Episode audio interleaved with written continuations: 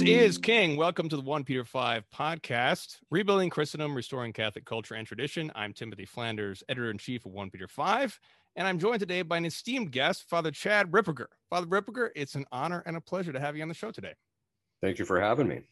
Our viewers and listeners should know who Father Chad Ripperger is, but if you don't know him, he runs the Census Traditionist.org, the website, which holds all of his audio material. It also has all of his books.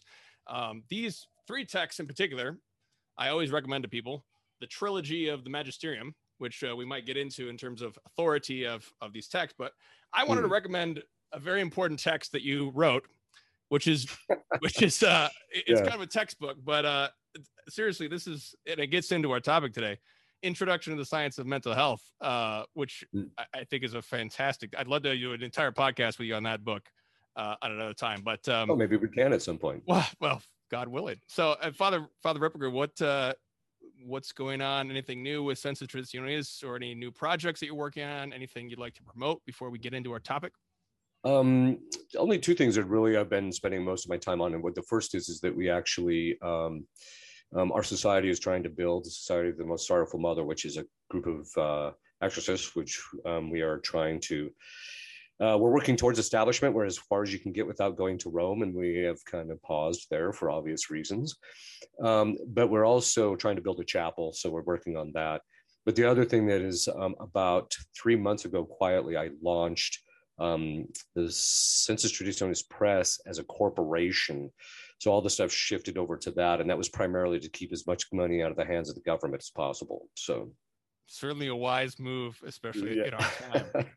But so before we get into our topic, just wanted to remind everyone, please become a monthly donor of 1 Peter 5. We are a nonprofit organization. We rely on your donations to continue to create this free content for everybody.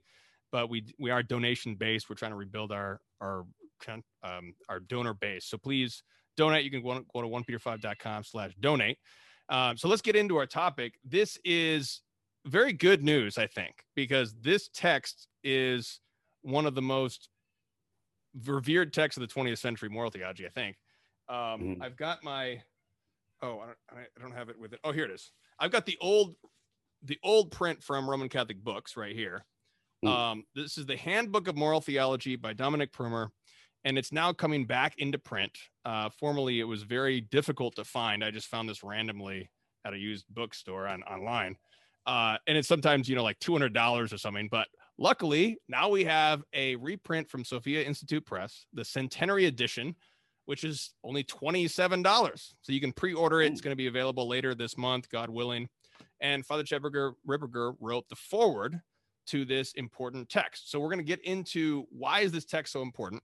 But first, I want to ask and introduce this whole topic, and basically just ask, what is moral theology as distinct from just general theology? Can you speak at all about the history of moral theology as a separate science, Father Chad Ripperger? Well, moral theology is actually just a branch of theology that deals with theology being the study of God ultimately, but it's the science in relationship to what we can know scientifically about God ultimately, but in relationship to moral theology specifically, it's the science which studies moral action specifically, and whether when an action is morally good and when it's morally bad. And by moral, we actually mean St. Thomas defines moral as that which pertains to reason. So it's what reason can grasp as being right and wrong. So basically what happened is, which gets developed in the Middle Ages, which I'll talk about here in just a little bit. But basically what happens is God structured into our mind an inclination to judge certain things as being right and wrong. St. Thomas says that can become occluded by sin, but also by bad formation, which we're seeing across the board now in our own culture, right? So as sin became more predominant, people started to think that certain things were okay, et cetera. And now that the formation of our children is particularly bad, they these natural inclinations to judge certain things that are right and wrong they're going awry, so to speak. But that God structured into our mind this process, into the intellect, the ability to grasp these things. So moral theology ultimately is what we can know by of revealed truth that is by revelation, and what reason can grasp in relationship to that, what has been revealed about what is the moral conduct that God expects in relationship to human beings in order for us to reach him, to reach heaven, ultimately. So what is considered morally right is what reason can grasp is in accord with the natural law which God has designed. So moral theology is that branch of theology that studies specifically human behavior insofar as it's related to what is right and wrong and how those will lead ultimately to God or deviate from God. So that's just moral theology in general. The history of moral theology could be a book on its own, but I think it'd be good to talk a little bit about it because I can put Prumer in the context of this, which might be really helpful for people to understand why he's so important in that context. Historically, of course, the moral code, most of the natural law, which I just mentioned, is actually codified even in the Old Testament. So, for example, St. Thomas in his Summa Contra Gentiles actually argues to the 10 commandments based upon the natural light of reason. So we can actually know that, that what the 10 commandments are, at least essential content of the 10 commandments, based purely to the natural light of reason. But human beings, because of our sinfulness, and again, and because of bad formation, which I mentioned, which clouds our ability to judge what's right and wrong, historically, after Adam and Eve fell, we know from the flood and everything, men went awry. So God had to start revealing to us specifically, no, this is the form of behavior that you have to have. So we have revelation, which reveals both in the Old Testament and New Testament, a code of conduct, right? And so what moral theology did, so from that point on, once that revelation occurs, for about the first 300 to 400 years, maybe 600 years during the time of patristics, it was more basically a bit of unpacking of what revelation had actually said. It wasn't a systematic science in the proper sense, because you don't see like a systematic treatment of what's morally right and wrong, except for bits and pieces here and there by the fathers, such as Irenaeus or St. Augustine and the like. And so there, it tends to be more of just kind of an unpacking of parts of revelation in relationship to specific things.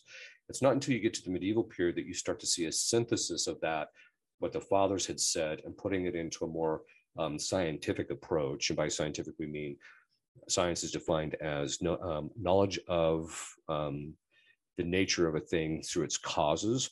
And so in this particular case, you see the scientific approach starting to happen in the medieval period. So that by the time you get to St. Thomas, where the full synthesis really kind of occurs, and then from that, there's more unpacking that occurs by some of the theologians, which I'll talk about here in a minute. But it's once you get to St. Thomas that the whole notion of the natural law, the moral theology, and all that kind of comes together in a synthesis in his Summa and in his other writings.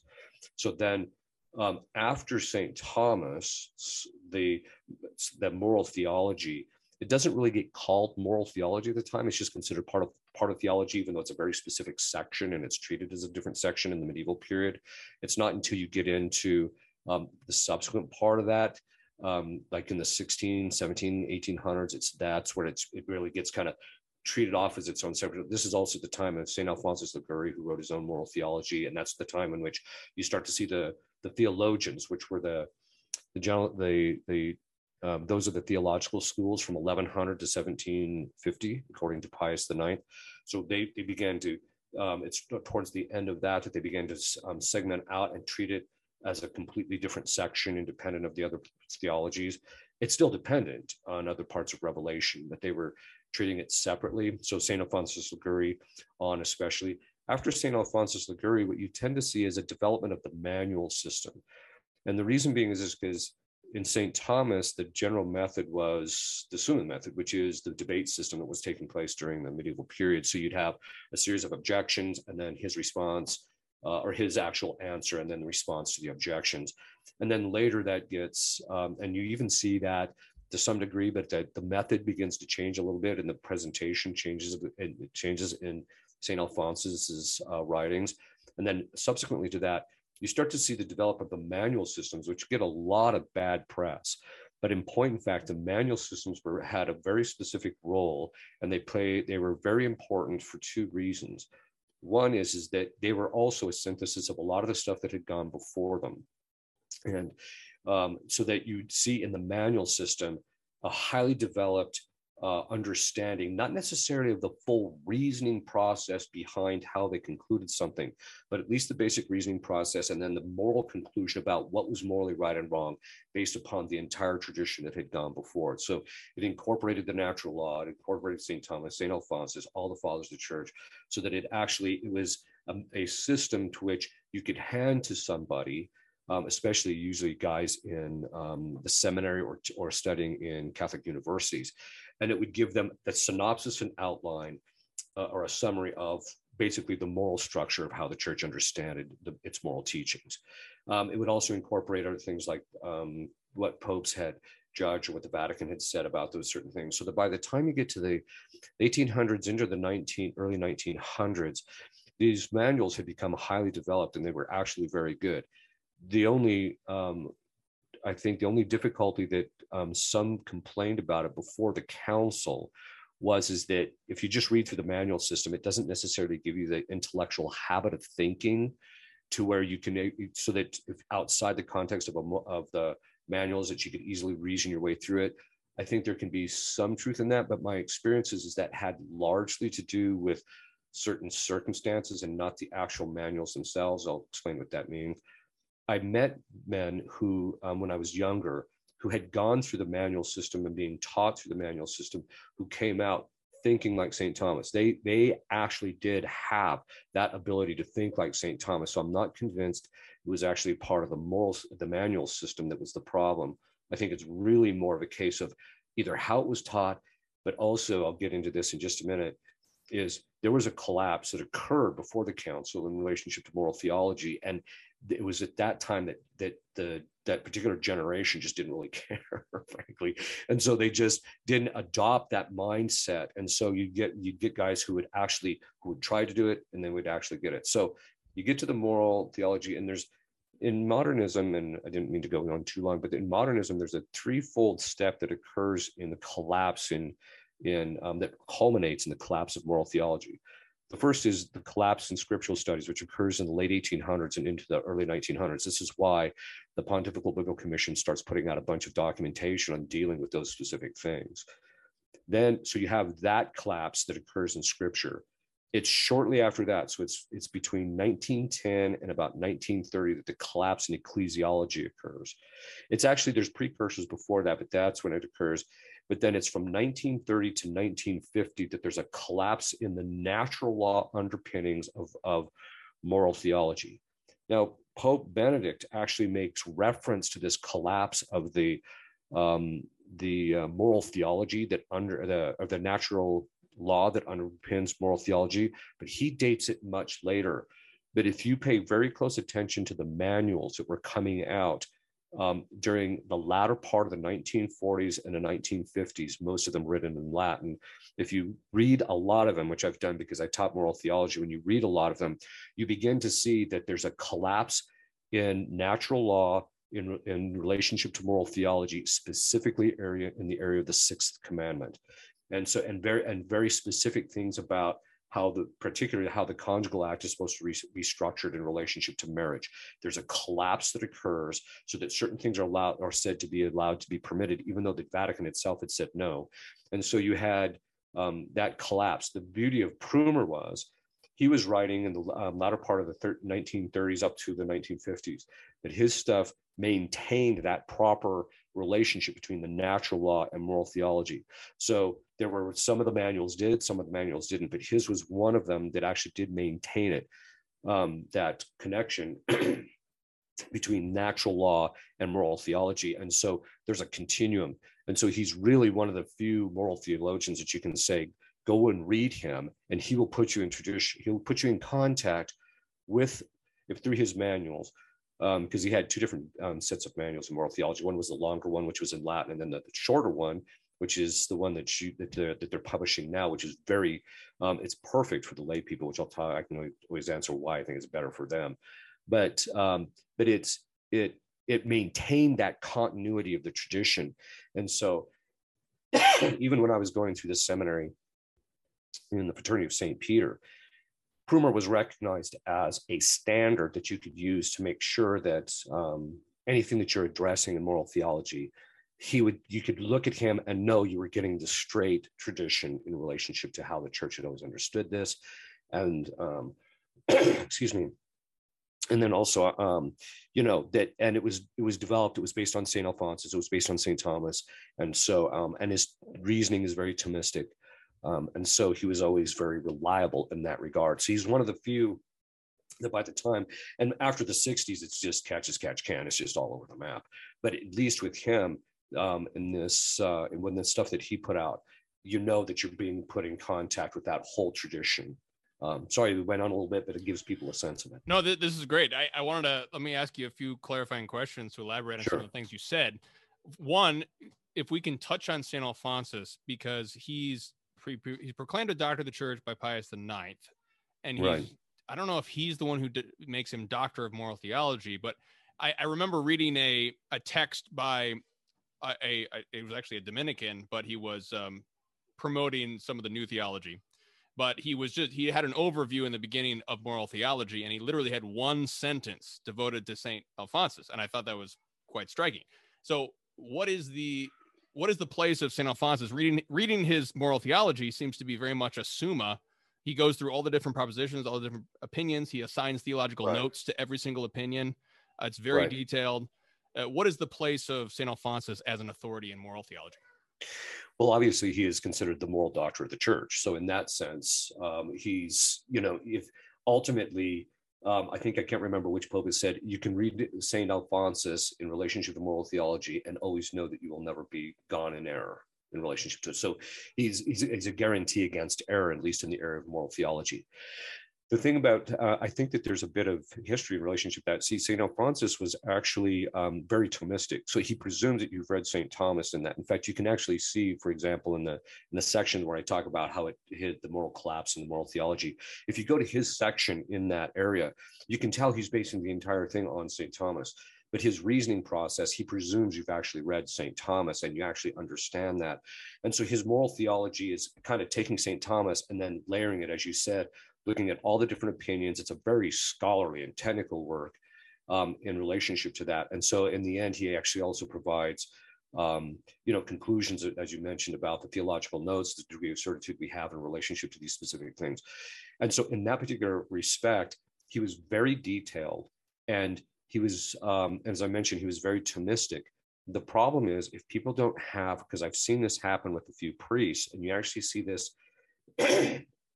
kind of happening a little bit before the council, and that's, which is why I think part of the reason he was rejected, and it's not the whole reason he was rejected after the council, was that if you didn't read St. Thomas, he can come off as being too rigorous, when in fact, if you actually understand from a Thomistic point of view what he's dealing with, he's just giving greater precision to the conclusions that we can know in relationship to St. Thomas. So he's not being overly rigorous in that sense.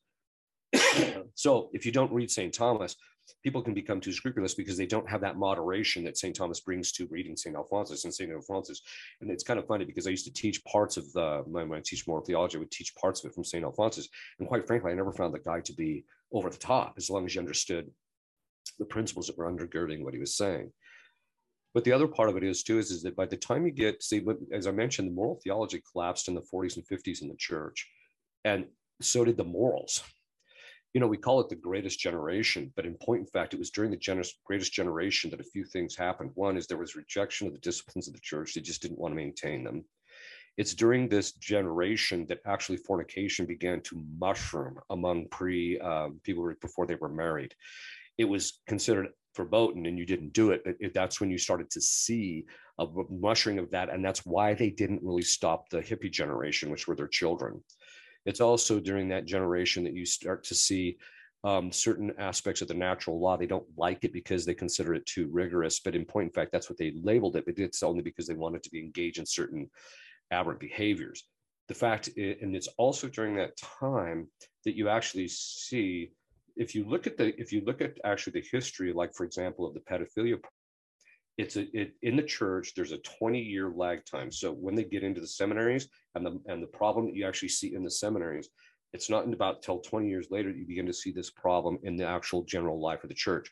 So it was actually during the 40s and 50s that they started allowing the homosexuals and pedophiles into the church, and that's causes the moral collapse, and that's why you see the problem 20 years later.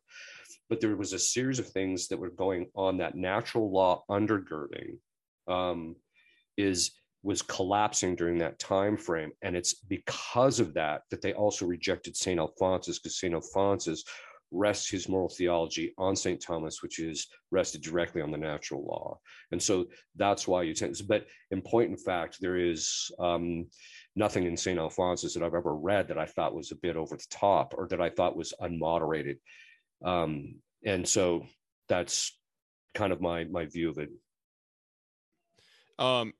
Now, getting to some of the objections to manualism, you alluded to, if you sort of, and as Will with St. Alphonsus, if you sort of take it without the context, without the continuity with the tradition, you know, if somebody got a fast food PhD in moral theology and just took a manual out and started reading the manual to the students, and he didn't have any of the context and any of the tradition, he might actually make that into a lack of formation.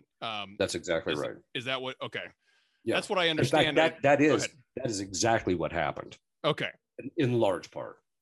Yeah, that's what I'm talking to Thomas that I trust. They've alluded to that was some of the dryness that was being criticized at the time of Vatican II, because people were just taking the manuals out of their context, or there might be lesser manuals out there that aren't as good as Prumer, and there was just a lack of like a breakdown of this formative culture, formative tradition. Right. So, what is the You've gotten controversy before, Father Ripperger, for some of your comments that were based on Father Ripperger or on Prumer, right. And you were, because Prumer summarizes a lot of the conclusions of the manualists that were coming to the fore at this time, and you cite Prumer. Now, what is the? Can you speak to the magisterial weight of Prumer? Now, Prumer is not a promulgated document, but he's basically making reference to this universal ordinary magisterium. He's making reference to the schoolmen, as you alluded to. Can you speak to what would be, how are we to take this text as a magisterial weight and its authority? Well, it's very similar in the sense of, you had mentioned before in relationship to St. Alphonsus, each individual conclusion has to be taken from its, based on its theological certitude, based upon its sources from which it comes. And so the beauty of someone like Prumer is he is, first of all, Prumer is a true scholar. There was two problems, I think, that had kind of occurred. One is a pedagogical thing, which you mentioned before the council, which is why it was so dry and people were going, but also there, as you mentioned, there was also manuals that were being put out that were just simply not as scholarly as, say, something like Prumer was putting out, because Prumer is very meticulous to make sure that everything he's saying is based on what's going before him. And so that's why I mentioned it was based on St. Thomas, St. Alphonsus, and also the school before, because there was also all sorts of moral manuals even before Prumer, and he's synthesizing all these things and taking them. So as far as the certitude in relationship to it, Prumer himself, I think, at least in his more technical work, in reading the one for the laity, I can't remember exactly, because it's a bit more summarized, but what you're going to get in Prumer is basically going to give you the degree of certitude that you have. I mean, how much, it's not necessarily a magisterial thing in the sense that he's not a member of the magisterium, but it does reflect the magisterial's teaching throughout time. It incorporates many of the adjudications that were done by, for example, the Holy Office, the popes themselves, and things like that. And so it incorporates all that. So if you read it in Prumer, it's pretty clear that you're safe in holding to this, again, because he's basing it on St. Alphonsus and St. Thomas and all this. So it's one of those things that people can read it and know, okay, this is what I know the church actually teaches. A lot of times I would cite Prumer simply because Prumer, as I mentioned, did a lot of the synthesis. And so as a result of that, I have done in particular cases actually gone back and looked at all the individual moralists that were basically occurred between 1600 and 1950, just to buttress it and give a series of references. So, but the beauty about Prumer is he's kind of already done that work in the background. He may not necessarily cite them all, but he's already done that work. And so what you get is that synthesis from all of these things. It's just that sometimes, especially today, because people have never heard of some of this stuff, even though the church had always kind of taught this, or this is what the common opinion of theologians was. Because of that, you know, the beauty of Prumer is you can just read them and know, okay, this is what we know was incongruity with what the tradition always held. And we may not have all the individual citations, but you only really need that is if you're really arguing among scholars. But the lay people, well, they can just look at this and say, okay, this is what we need to know.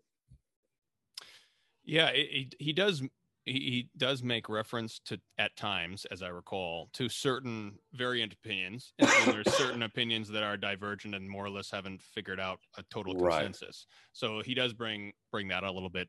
So and you made reference, just for viewers understand, you made reference earlier. There's a 3-volume work in Latin that's never been translated into English, to my knowledge. No, it is not. That's the Moral Theology by Prumer, and that's still textbook if you have a seminary that knows Latin. I know, right? But then this handbook is the one. This is the 1-volume set. So I want to ask one more question on the history by looking at Vatican II, looking at this quote from Benedict XVI. So this is from Benedict XVI Emeritus, when he put out this essay after the most recent sexual abuse crisis came to light with McCarrick. And he says this regarding what happened in Vatican II, and you made reference to this already. He said that, quote, Catholic moral theology suffered a collapse that rendered the church defenseless against these changes in society, referring to the sexual revolution. Right. He says this, until the Second Vatican Council, Catholic moral theology was largely founded on natural law, while the sacred scripture was only cited for background and substantiation. In the council's struggle for a new understanding of revelation, the natural law option was largely abandoned, and a moral theology based entirely on the Bible was demanded, end quote.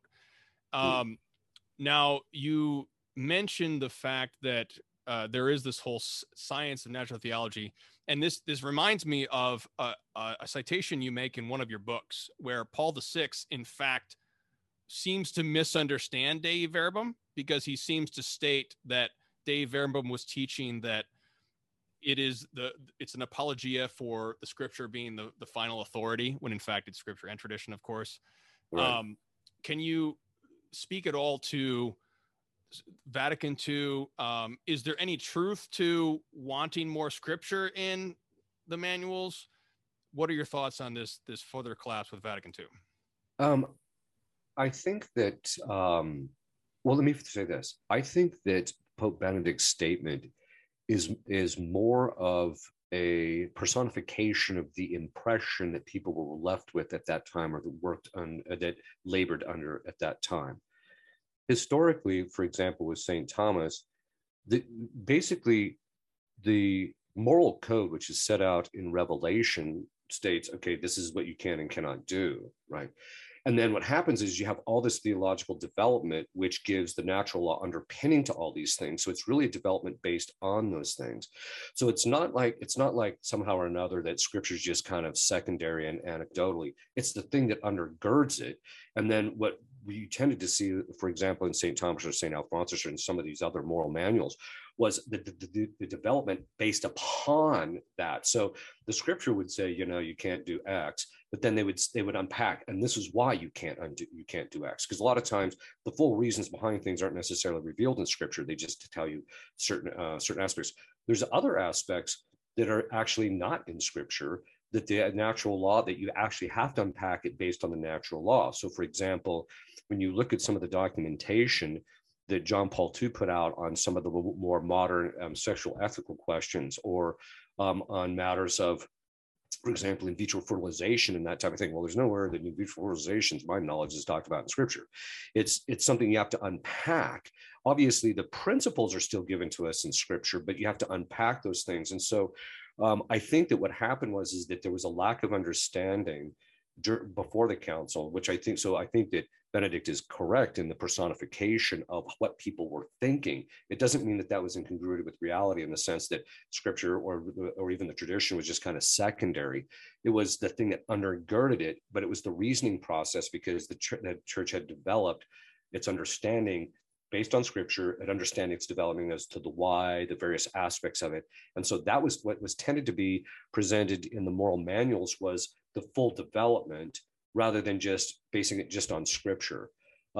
I do think that there can be a place for bringing more stuff into from scripture into the discussion to show, you know, that this is what scripture says, this is why we know it, etc. So I'm not necessarily against obviously bringing in scripture, but I don't think that it's the type of thing that there was like this quasi divorce between what was in scripture and then what was kind of going on theologically, even though they might have lined up. You know, I don't think that that's, especially when you see the more technical writers or the more academic writers in the, during that time of the theologians, the scripture was very much in the thick of it. Yeah, when you read St. Alphonsus, he's just quoting Habakkuk and Nahum and, you know, exactly. The whole scripture. I mean, these men were totally versed in scripture. But again, if you have that problem of these bad professors before the council or just aren't really versed in scripture in the first place, then you are going to create that problem. One of the great things about this new edition is that it's adding a lot of citations that correspond with the Tridentine Catechism as well as Denziger. Right. What is your evaluation of the moral theology as contained in the new catechism? As we know, as viewers know, that that's just one of the many catechisms out there, obviously. Right. How do you evaluate the moral theology of the catechism promulgated by John Paul II? In substance, it's okay, but I think I have two problems with it. The first is lack of precision in terminology and in forms of expression. So it's actually my general complaint about modernism in general. Its tendency is towards lack of precision. I think it gets 99% of things right, but there are some places where the lack of precision has actually caused some difficulties theologically.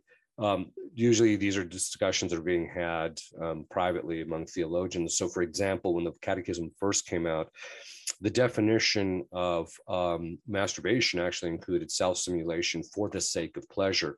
Well, the propter voluntatem, which is the Latin phrase, which they put in there for the sake of pleasure, was never part of the definition. And so then and so it degenerated into a lot of infighting among theologians about, well, does that mean if you do it not for pleasure, but you do it for some other reason, that it's morally justified? Whereas historically, it was always considered in se, that is in itself disorder, regardless of the intention or what have you. So the inclusion of that intention was problematic. So there was a lot of, there was lack of precision. The second thing is that, and it's kind of a general criticism. It's not in all documents, but it's a lot of the criticism I have, just documents in general after Vatican II, is just the manner of expression is just lacks clarity. Excuse me. I'm sure why I'm coughing so much, but it just lacks clarity. And so this is one of the things that you see in the new catechism, is just a lack of crispness and clarity in the forms of expression. Yeah, absolutely. I'm sure many viewers would agree with that. One of the most conspicuous things that I find to be absent from the new catechism is the duties of husband and wife. And it's one of the most conspicuous things because it's something that relates to most of us. Right. And I love how Prumer lays it out. It's very, very simple, very concise. It just says, so this is reading from my copy. This is that old version.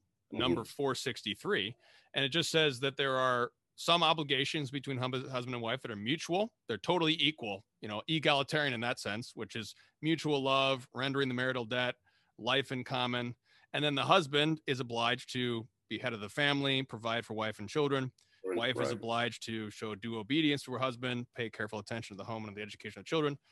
I think the language of rights and duties seems to have been greatly abandoned because perhaps a misunderstanding, a misreading of Alphonsus out of context, too rigorous. You know, we don't like duties and rights or something. But tell us about some of the ways that laity can use Prumer, because to me, reading Prumer has really helped me just get some of the basics. Yeah, well, that's exactly it. In point, in fact, what Prumer is outlining there is what the church has always said.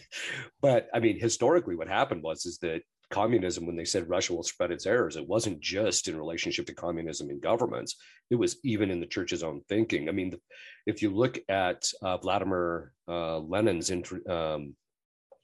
interview with Clara Zetkin, it's very clear that he's basically destroying the entire roles of men and women in that process. And he's denigrating the true honest, the nobility of the wife's role within the family and raising the children. He's denigrating all of that. And so a lot of the feminist thinking has infiltrated even the church's thinking. And so I think they're afraid, or even if it hasn't infiltrated, they're afraid to make it very clear, well, these are what the distinctive roles are. And I think that's the beauty of Prumer is that just with clarity, he just lays it out. Okay, this is what you can and cannot do. This is what your obligations are. This is what they aren't. And I think that I think one of the biggest advantages of Prumer too is something which I've made advantage of, which you've kind of referenced at least obliquely, and that is this, that there are things that most modern Catholics do not understand about what is morally right and wrong, or what the church has always taught in relationship to a particular thing, like, for example, the marital debt, which you just mentioned. They just, they've never been taught it. Has not been preached for the last 50 years. And so there's basic information that even Catholics who might even consider themselves fairly well-educated may not even know, you know, that this is, no, this is what the church has already said, or that this is what the saints had always said, et cetera, in relationship to something. So it provides, you know, if a layman is actually able to read through that, they're going to have a pretty clear vision of two things, which I think is really good. One is, the beauty of Prumer is he not only deals with what's morally right and wrong, and so you'll get the basics, but he also lays it out in the context of the virtues. So you'll start getting a sense of what the virtues are in all of this process too. You know, what virtues you're developing when you're being just in this particular case, et cetera. So I think it's that's one of the other advantages is, you know, historically, moral theologies were actually broken down into two different kinds of moral theology texts, those which talked about sin, what was morally right in relationship to the Ten Commandments, and then those which were morally right and wrong in relationship to the virtues.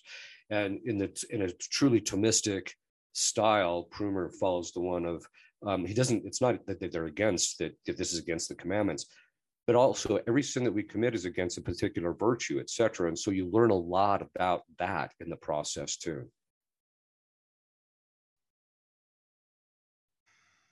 Yeah, that's definitely been something with the virtues, how he lays it out with the commandments and the virtues, and then goes into the sacraments. Let's get into more of the practicals and some of the nitty gritty of this. Can you explain the three fonts of the moral act? You wrote, I think it was your dissertation, if I recall. The integral good. Tell us about that. Yeah. Okay. So basically the three fonts of the moral act, which is usually what most moralists will start out with, because you have to break it down and, well, these are the things that have to be analyzed morally to determine whether they're right or wrong. So there's two components to it. The first is the fonts themselves. So the fonts are that out of which a moral act arises, and they're the object of the moral act. That's basically what you're doing. So, like, for example, in the act of stealing, you know, you're taking the woman's purse, you're stealing a purse that doesn't belong to you. The second one is the intention. Why are you doing it? Well, because I want to basically pay John over here the debt that I owe, or there might be different reasons as to why your intentions behind it.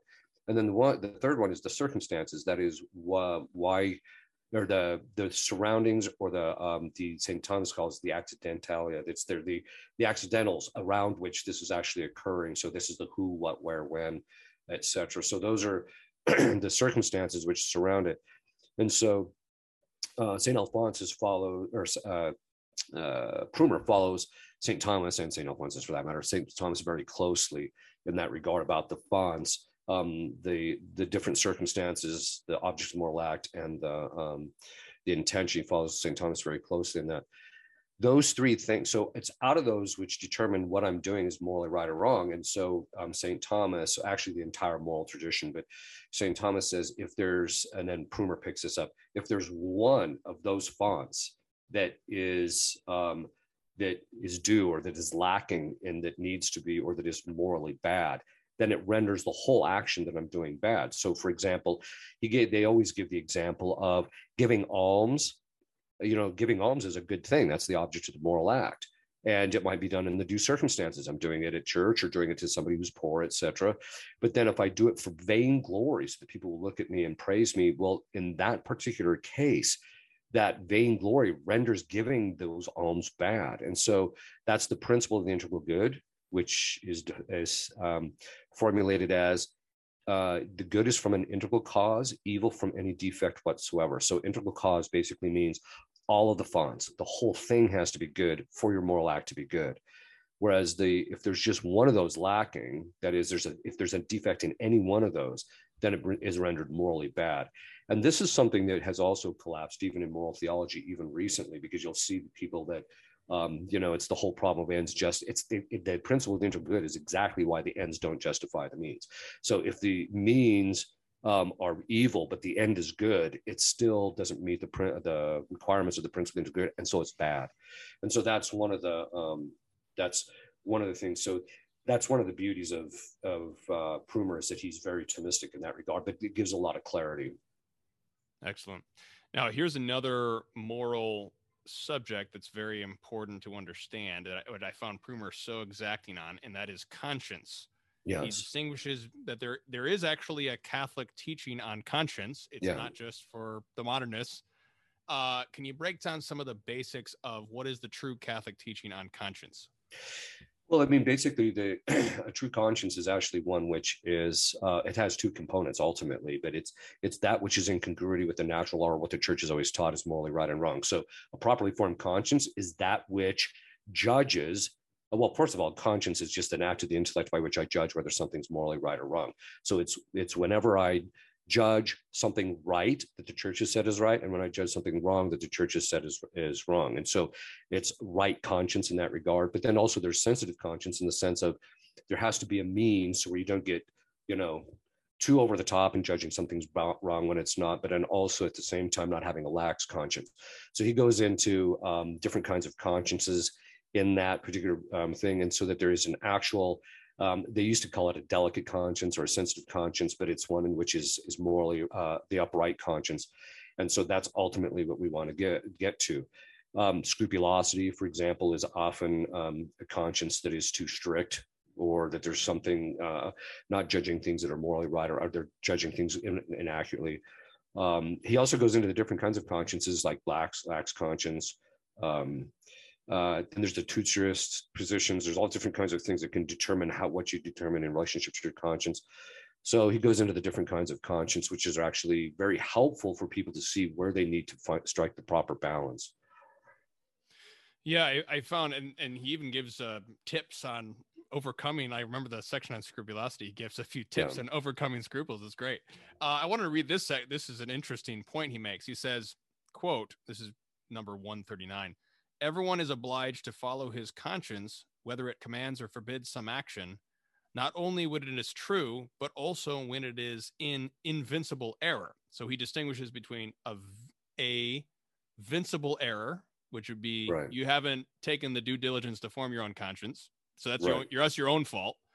But then he does say an invincible error. So he gives this example. He says, a person who is convinced that he ought to tell a lie in order to save his friend from danger is bound to tell that lie. In so doing, he does not commit a formal sin. So he's totally ignorant of this fact, but he's doing it in conscience. And so in that sense, he's not culpable formally, even though he's materially committed a sin. What can you speak at all to that?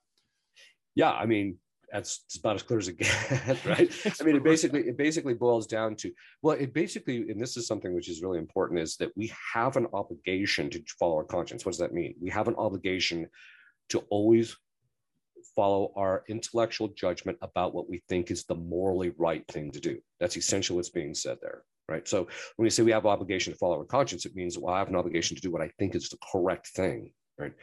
And this is something that binds us as part of the natural law. It binds us. I think anybody would recognize, you should always do what you think is the right thing to do. And you should never do what your conscience judges is the wrong thing to do. So in relationship to the rightly formed conscience, it's not an issue. You just always follow your conscience in that respect, because it's in congruity with the natural law and with revelation.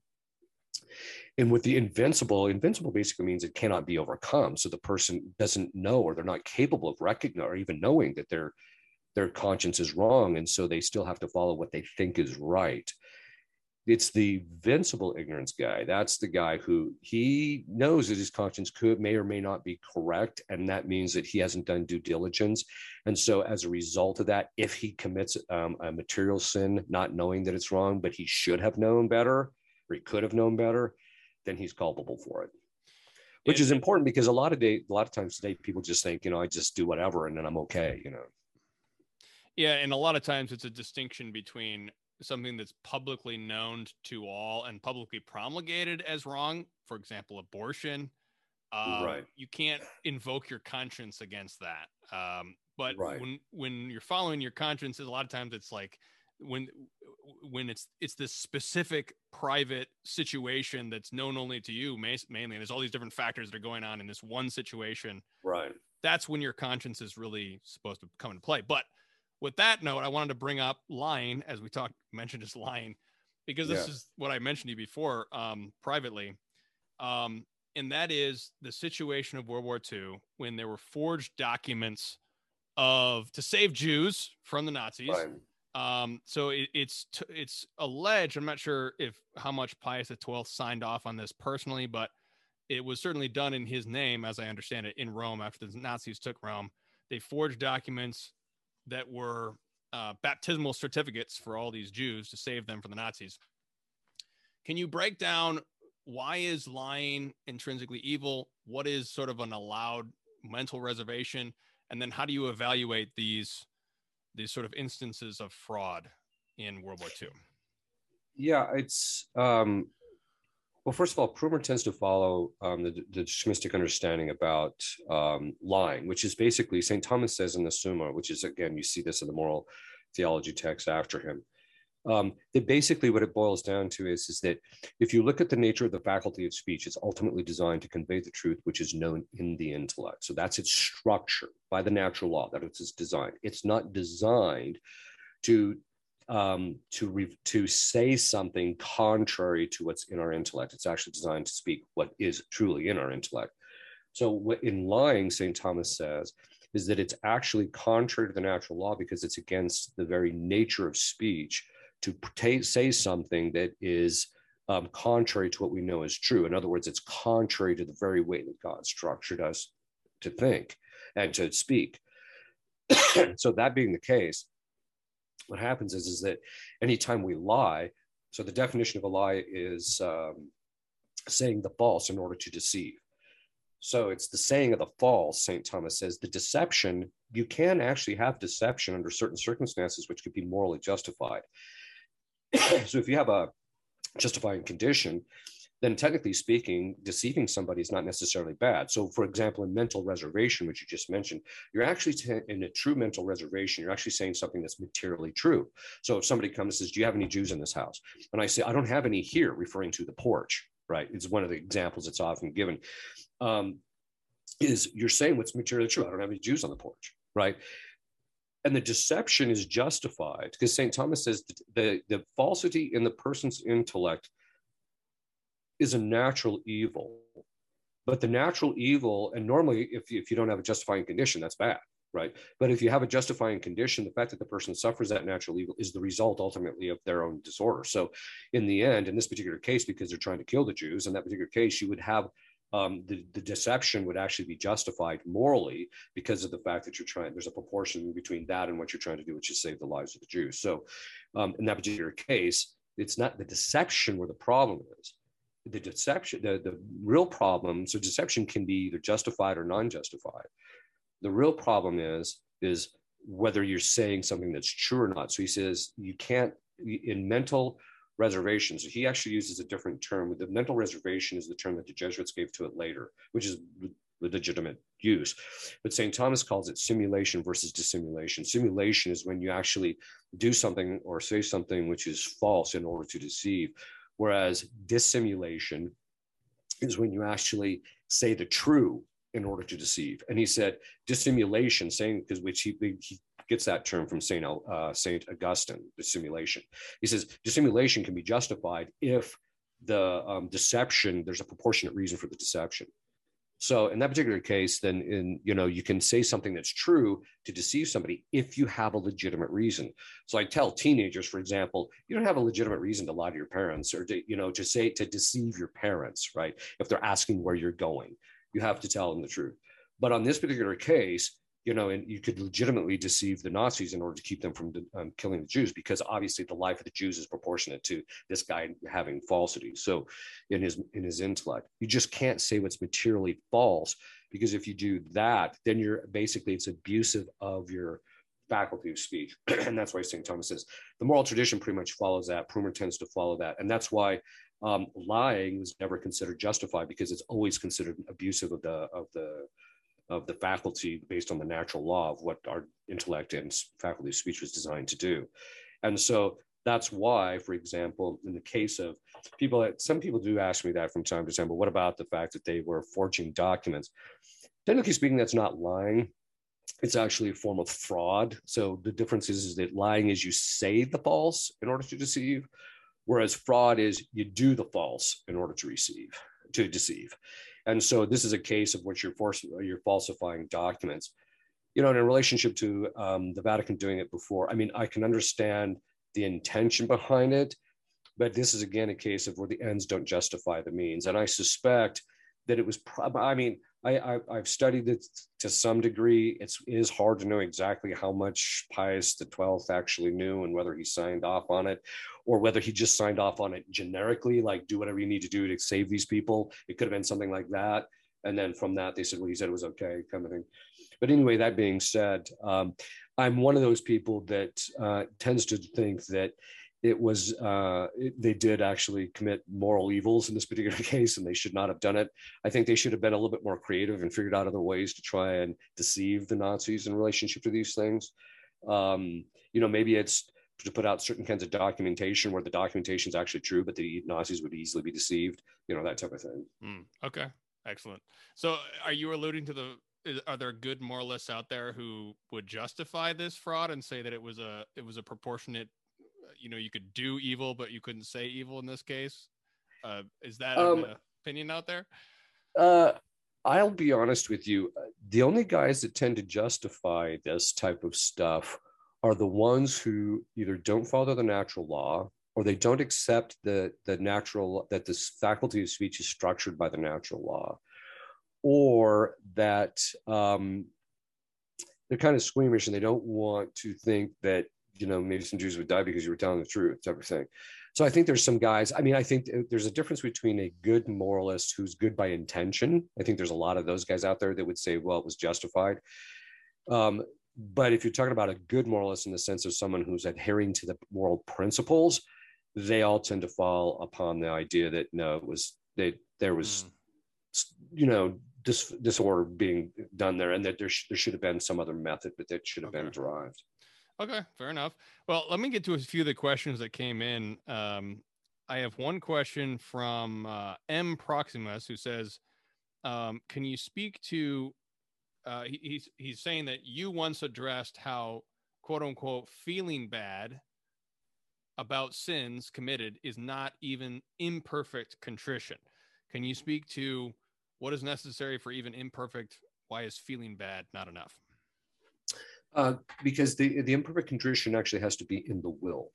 So the emotions, the fact that I might emotionally feel bad doesn't necessarily, and I should say that a lot of people just on a psychological level, because they feel bad, then their will usually kind of follows their emotions anyway. So it's usually probably not too much of an issue, but it really has to do with on the side of the will, that the will has to recognize or accept that what it's done is evil. It's not perfect contrition in the sense that it's feeling bad entirely, because the difference between perfect and imperfect contrition is that perfect contrition is done purely because of the fact that you have offended God and you're sorry because you've offended him. So it's based purely on that role. Whereas we can have imperfect contrition, which is I feel bad because of the fact that I've done something evil. So you can have natural motives for imperfect contrition in the sense of like, I feel bad because I've actually done I've rendered myself imperfect. I've acted bad, and we feel bad when we act bad. It can also be from the point of view of I don't want to go to hell. Obviously, to be able to feel even imperfect contrition, however, is requires grace. So even to feel bad on that I've done something bad on a natural level even requires a certain amount of grace. That is, the feeling that by here we mean imperfect contrition, the difference between sorrow in the will at some evil and actually the contrition, which is ordered towards purpose of amendment of life. So demons all the time, they're sorry about in their will about their sin. They have no purpose of amendment, right? And so here we're talking about imperfect contrition, which actually still, okay, I'm going to get my act together. So there is, that's that. The fact that they have purpose of amendment, which is an indicator that there's grace that's actually present. But the feelings don't suffice for imperfect contrition. It still has to be in the will, even though they can aid that process, but they can also, but they can't be the sole motivation for it. Okay. Yeah, it's very helpful. Yeah. Prumer has a whole section on contrition versus attrition, going into all the different aspects of it. I'm just amazed at how many distinctions and different definitions. He's got these little quaint little definitions of everything. This is very, very helpful. Yeah.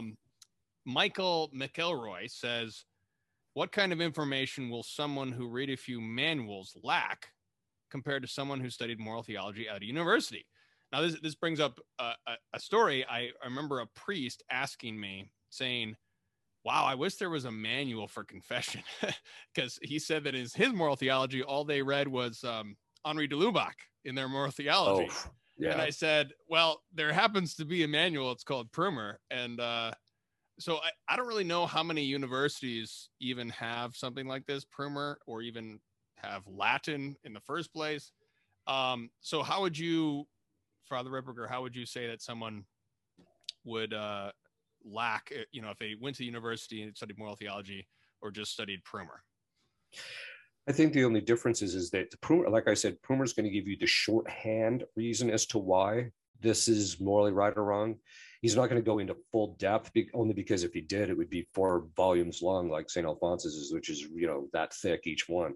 And it's in order to provide the person with the outline. The other thing is, as a pedagogical text, it's implied that the professor that's using it in a classroom setting is going to give you the full reasons why behind the scenes. It's the same thing with the Summa.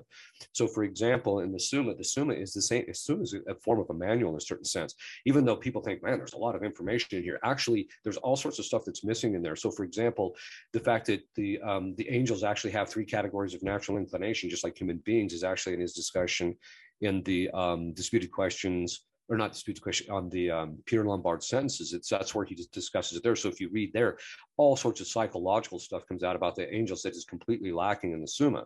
The point being is that the Summa was a teaching text, and it's the same thing with this. So that it's implied that there's going to be someone who's going to fill it in for you. So that's what you're going to get at the university level, even if they use a manual. They're going to give you a lot more of that background and filling in the reasons why this is the case. Whereas if you just hand somebody and say, here, this will give you the basic outline, that's what most lay people need. And a lot of the priests that are coming out now who don't have a moral background, you can do that, exactly that. Say, here, read Prumer. This will give you at least the beginnings, and then you can just fill in the gaps in your knowledge when they come up, or when you need to, or you recognize I need to fill out this particular aspect. But at least he gives you an outline and a structure so that you have the basics, as you mentioned before.